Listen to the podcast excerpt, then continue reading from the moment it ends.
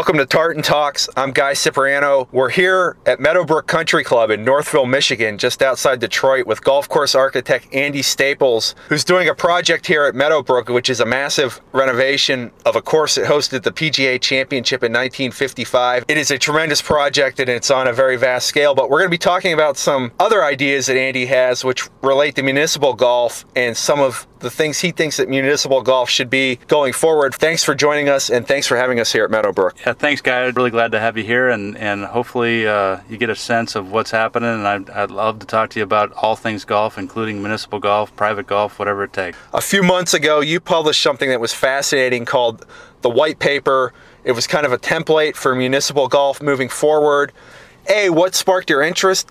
In doing something like that? And B, just to explain it for anybody that hasn't seen it yet. Yeah, so I guess the, the first thing to explain is is it's a white paper uh, that was meant to put a statement out to the golf industry that, that said, hey, there's a lot of talk about doing golf differently, but the mis- municipal sector uh, has has played a very critical role in bringing new people to the game of golf, and I think uh, the municipal sector has kind of lost their way as to to how they have been trying to provide golf to uh, to the general populace, and uh, the white paper is meant to just try to say, hey, guys, let's go back to our roots and, and, and do our best to bring golf uh, to to the, the rank and file, as they say.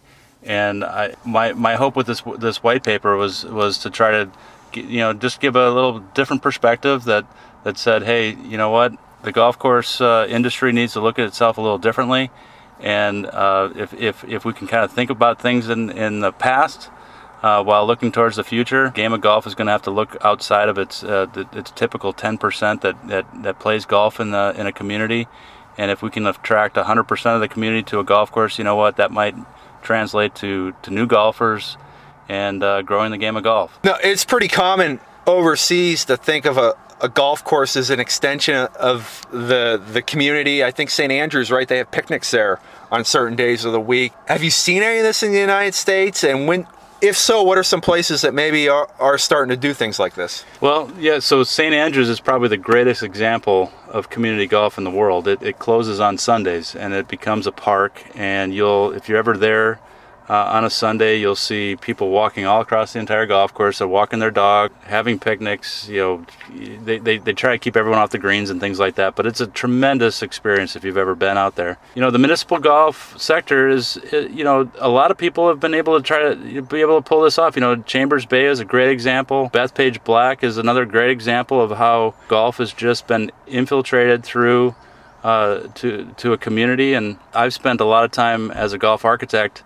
kind of promoting my services and trying to separate, you know, what it is that I provide. And, and I, started to get to, to connect some dots that said, you know what, municipal golf courses across the country are struggling and they're, they're asking a lot of the same questions as everyone else.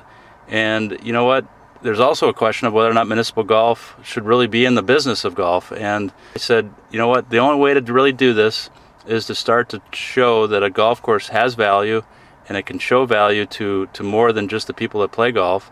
Uh, many times, a golf course is the largest piece of property or open space in a city or, or a community, and, and, and therefore it should be used by more than just 10% of the community. And so, you know, I look for places to, uh, to, to bring in outdoor recreation, health uh, oriented activities, uh, trails, passive, uh, passive recreation around ponds, lakes, you know, water features and uh, really just kind of changing what we feel a golf course is meant to be. And great, the good example I use is is we all call a clubhouse a clubhouse. Well, it really should be a community center for a municipality.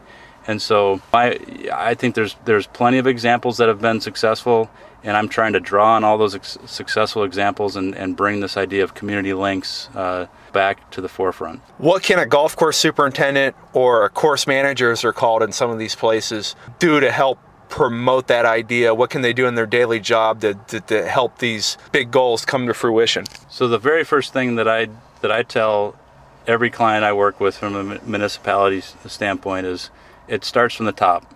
And you've got to get buy-in from the council, the mayor, the, the, the city manager, the parks and rec director, because without their support, it's it's you're not you're really not going to go much, uh, going to go very far. So I would tell you as a superintendent to start looking out, trying to promote these ideals, trying to look for ways to broaden your your, your perspective and, and who you're promoting, and go right to the top and say, hey, I think there's a way to look at a golf course differently, and that's not just about playing the game of golf.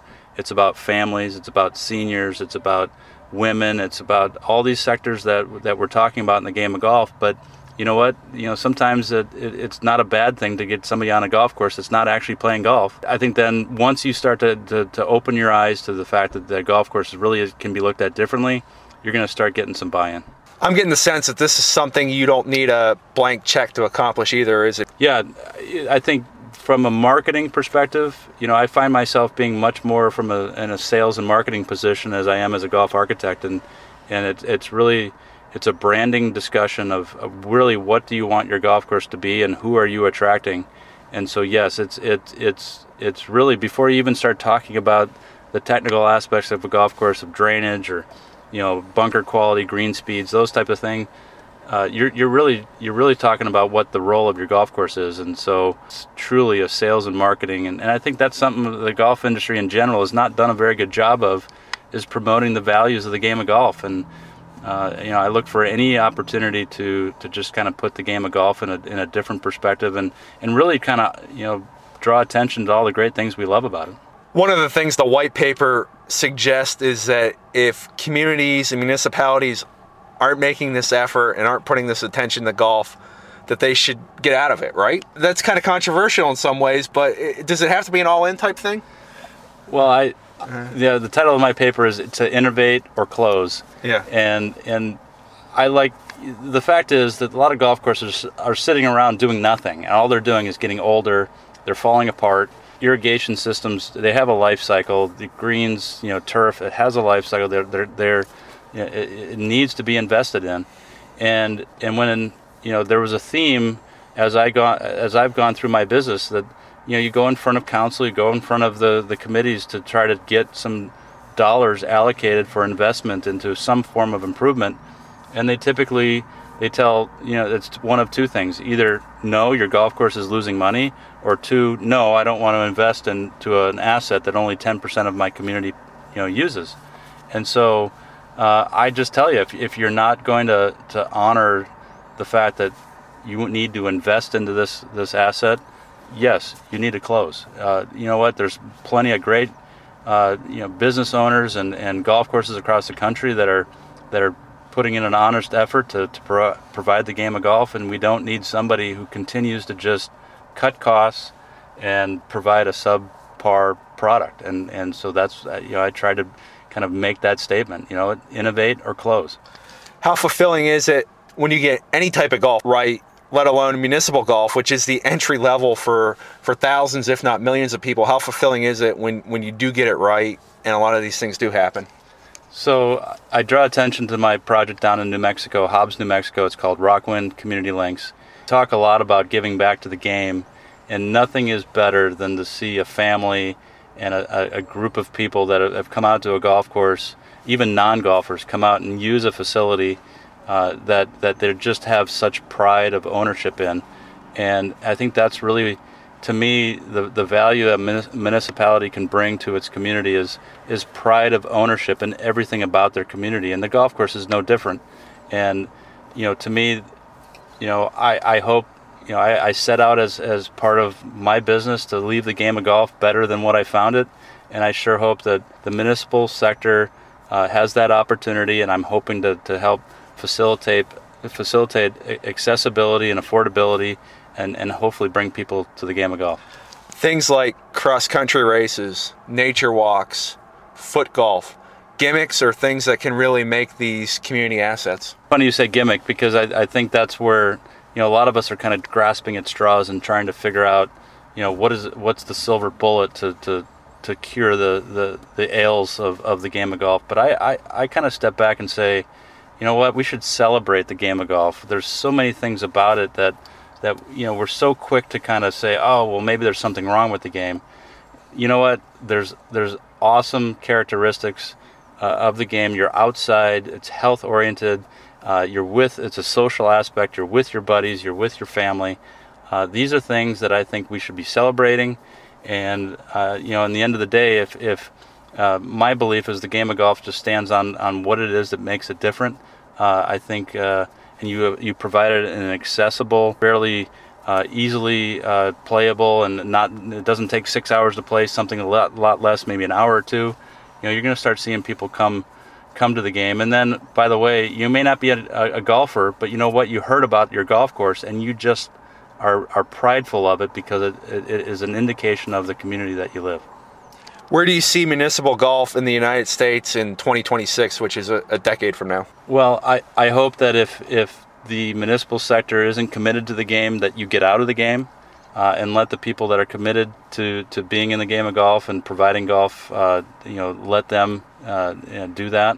Uh, but I also feel that if you go all the way back to the original intent of, of municipal golf as, as Frederick Law Olmsted and, and land plan, uh, park planners across the country at the in the Industrial Revolution uh, were looking for ways to to uh, uh for recreation and and the middle class was growing.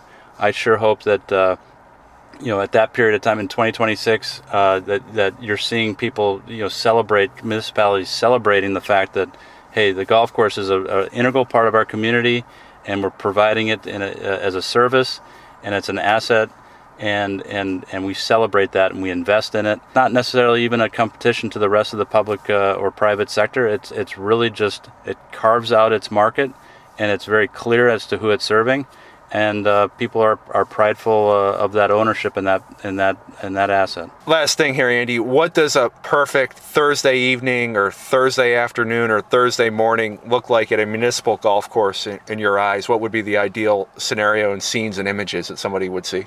Well, I hope you'd have an entire uh, mix and a cross section of your community. That you'd have golfers and non-golfers. You'd have people that are exercising, and all the way through business lunches uh, you'd have uh, people walking their dogs and, and, and even sitting at, alongside a, a lake, you know, racing RV, uh, RC you know, boats and, and paddle boating and things like that. So it's, it should be an indication of what your community uh, is and, and what, what best reflects the things that are important to that community. And the golf course should be no different.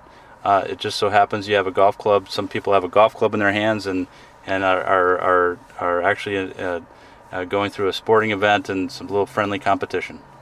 Well, thanks a lot for joining us. This was uh, fascinating. Good luck with your work at Meadowbrook, and good luck with uh, your work elsewhere. Yeah, I appreciate that, and uh, thanks for having me. And, and I, I really uh, I look forward to keeping you up to date with uh, with my progress. You've been listening to the Superintendent Radio Network, the podcast of Golf Course Industry Magazine, a production of GIE Media. I've been your host, Guy Cipriano. You can find all of our podcasts on iTunes or the SRN page of golfcourseindustry.com. Talk to us at srn at gie.net or at GCI Magazine on Twitter. Thanks for listening.